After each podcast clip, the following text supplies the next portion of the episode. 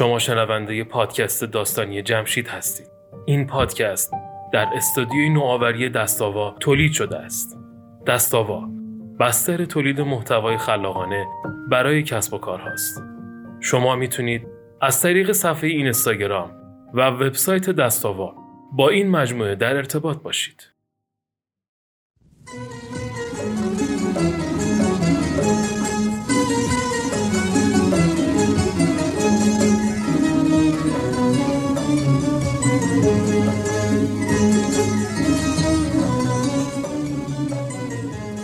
برای اولین بار به عنوان دانشجو وارد دانشگاه می شدم. حس عجیب و غریبی داشتم. حس می کردم روی پیشونیم نوشتن من یه راننده کامیون هستم و از این موضوع خجالت می کشیدم. سعی می کردم با فاصله زیادی از کنار کسی رد بشم. اگه کسی به طرفم می اومد راهمو کج می کردم تا خودم رو ناپدید کنم. تجربه خاصی بود. داخل ساختمون علوم انسانی از پله ها پایین می‌رفتم. نمی‌دونستم کلاس کجا برگزار میشه. دختری از روبرو از پله ها با عجله بالا می اومد. به من که رسید ایستاد و گفت ببخشید آقا شما می‌دونید کلاس آین نگارش یک کجا برگزار میشه؟ والا نمی‌دونم. من خودمم دنبال همین کلاس میگردم. دو پسری که از پله ها بالا می‌رفتن گفتن کلاس آینه نگارش این هفته برگزار نمیشه. کنسل شده. تشکر کردم و با عجله از دانشگاه بیرون اومدم. استرسی که با قرار گرفتن تو محیط دانشگاه وجودم را فرا گرفته بود منو از ادامه تحصیل منصرف می‌کرد. اما از طرفی دلم می‌گفت باید حتما درس بخونم. از طرف دیگه به خودم می‌گفتم راننده کامین بودن که جرم نیست. یه شغل شریف مثل شغلهای شریف دیگه. از اونجایی که صحبت با آرمان به من انرژی می‌داد به طرف شرکت دستاوا رفتم. همین که وارد اتاق آرمان شدم آرمان خندید و گفت آه حلال زاده ای به خدا. الان داشتم شمارت رو می‌گرفتم. یک دستازی چوبی کوچیکتر از کف دست روی میز گذاشت و گفت نظر چیه؟ قشنگ شده نه؟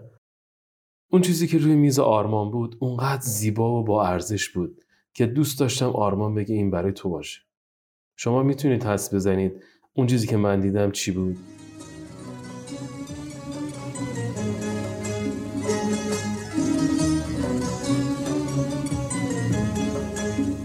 تلخی خاطره ها عشقامو جاری می‌کنن وقتی که شکوفه ها رقص بهاری تلخی خاطره ها عشقامو جاری می‌کنن وقتی که شکوفه ها رقص بهاری می‌کنن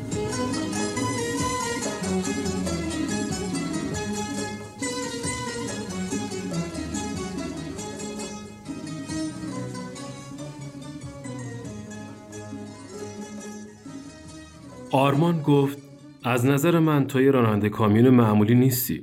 یه هنرمندی. خندیدم و گفتم من هنرمندم. آرمان گفت بله. راننده ای که اسم کامیونش رو می‌ذاره ماهی قرمز حتما هنرمنده. بعد به دستازه روی میز اشاره کرد و گفت امیدوارم از این تر خوشت اومده باشه. ماهی قرمز رو از روی میز برداشتم و گفتم عالی شده. آرمان گفت برای تو سفارش دادم. یه هدیه از طرف دستاوا و همتیمی خودش. گفتم یه هدیه نه بلکه یه دوست صمیمی. بعد به نوشته برگه نصب شده پشت آرمان اشاره کردم و به دنبال حرفم گفتم خودت نوشتی دستاوا دوست صمیمی صنایع دستی. هر دو خندیدیم و به سراغ کارمون رفتیم. آرمان یه برگه جلوم گذاشت که باید دستازه های چوبی را از بجنورد به تبریز و ارومیه میرسوند. آرمان یه کمی در خصوص سرنوشت قبلی این دستازهای چوبی گفت که دل آدم به درد میومد. گویا قبل از این کسی که این دستاز چوبی رو درست می‌کرده اونها رو برای فروش به تهران می‌بره و اونها رو به طور کلی میفروشه. اما بعد متوجه میشه که خریدار یه آرم روی اونها می‌زده و سه برابر قیمتی که خریده توی شهرهای مختلف میفروخته. آه. آشنایی با سازنده دستاوا این مشکل رو حل کرد. دستاوا با طراحی یه سایت برای سازنده فروش کارهاشو آسون و بیواسطه کرد. آدرس تحویل و شماره تماس ها رو گرفتم و قرار شد دو روز بعد راهی جاده بشه. کمی از دست هنر بیبی بی و خواهرهام برای آرمان گفتم. قرار شد یه نمونه کار براش ببرم. اگه رضایت بخش بود تو استودیو کارهایی که لازمه انجام بده و یه سایت مخصوصی براشون طراحی کنه. وقتی خونه رسیدم با صدای بلند گفتم خبر خبر به گوش باشید به گوش. حمیده ابروهاشو بالا انداخت و گفت باز مسخره بازی شروع شد. بیبی بی در حالی که کف دستش رو از فرق سرش به طرف پیشونیش می‌کشید گفت خوش گلدین. بعد با گوشه چارقدش آب وضوی صورت و دستهاش رو گرفت و گفت خبرنگ نمده. به خواهرام نگاه کردم و گفتم از بیبی بی یاد بگیرید. نگاه کنید چطور منتظر خبره. شما چرا انقدر بیانگیزه هستید؟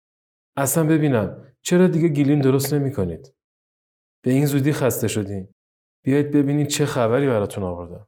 حمیده گفت دلت خوش داشت. تو این دور زمونه باید درس کن تا به جایی رسید. وحیده و سعیده هم حرفای اون رو تایید کردن. گفتم درس جای خودش کار هم جای خودش. آدم با کار هنری هم بلده و می‌تونه به جایی برسه. بعد کمی از شرکت دستاوا براشون گفتم که با طراحی سایت کار سازنده ها رو برای فروش راحتتر می‌کنه. بیبی سلام نمازش رو خوند و دستهاش رو روی پاهاش کشید و گفت من که بس از لردن باش چخارت میام. راست می‌گفت. بیبی از نسل قدیم بود و از تکنولوژی و سایت و فلان و بهمان سردر نمی آورد. اما از من خواست اگه دستاوا باعث پیشرفت دخترها تو کارشون میشه حتما دست به کار بشم و تنهاشون نذارم. از بیبی خواستم برای شروع با دستاوا یه رومیزی گلیم نه خیلی کوچیک نه خیلی بزرگ درست کنه تا جایی که از دستش برمیاد رو زیبایی و بینقصی اون کار کنه. تا بتونم به عنوان نمونه اون رو به آرمان نشون بدم. با بیبی مشغول صحبت بودیم که مامان آمد. سینی چای رو روی زمین گذاشت و کنار ما نشست. مامان مثل روزهای قبل سرحال نبود. کمی این پا و اون پا کرد و گفت امروز توتی خانم رو با دخترش دیدم. ماشاءالله هزار ماشاءالله دخترش خانومی شده. قد بلند سفید با ادب. متوجه منظور مامان شدم و گفتم اما من قصد ازدواج ندارم. بیبی بی خندید. مامان با بغز گفت حالا که اون دختر نامزد کرد و به تو جواب منفی داد تو که نباید ازدواج کنار بذاری. به فکر سراسامون دادن خودت باش. به فکر زندگیت باش. آرزوی هر مادریه که پسرش رو تو لباس دامادی ببینه. چای رو از سوی سینی برداشتم و گفتم من باید عاشق یه دختری بشم تا ازدواج کنم. زندگی بدون عشق مثل شلوار بدون کش میمونه. بیبی دوباره خندید. مامان هرسش گرفت و گفت به جای اینکه به روی این پسر بخندی یکم نصیحتش کن سر عقل بیاد. قبل از اینکه بیبی چیزی بگه گفتم مامان جان ازدواج خوب خیلی خوبه. من می‌خوام ازدواج کنم. اما به موقعش با طرفداری بیبی از من بحث ازدواج مختومه شد و به بحث دستاوا برگشتیم. شما هم خیلی به فکر ازدواج من نباشید. به موقع ماجراش رو براتون تعریف می‌کنم. فعلا مثل بیبی به فکر دستاوا باشید.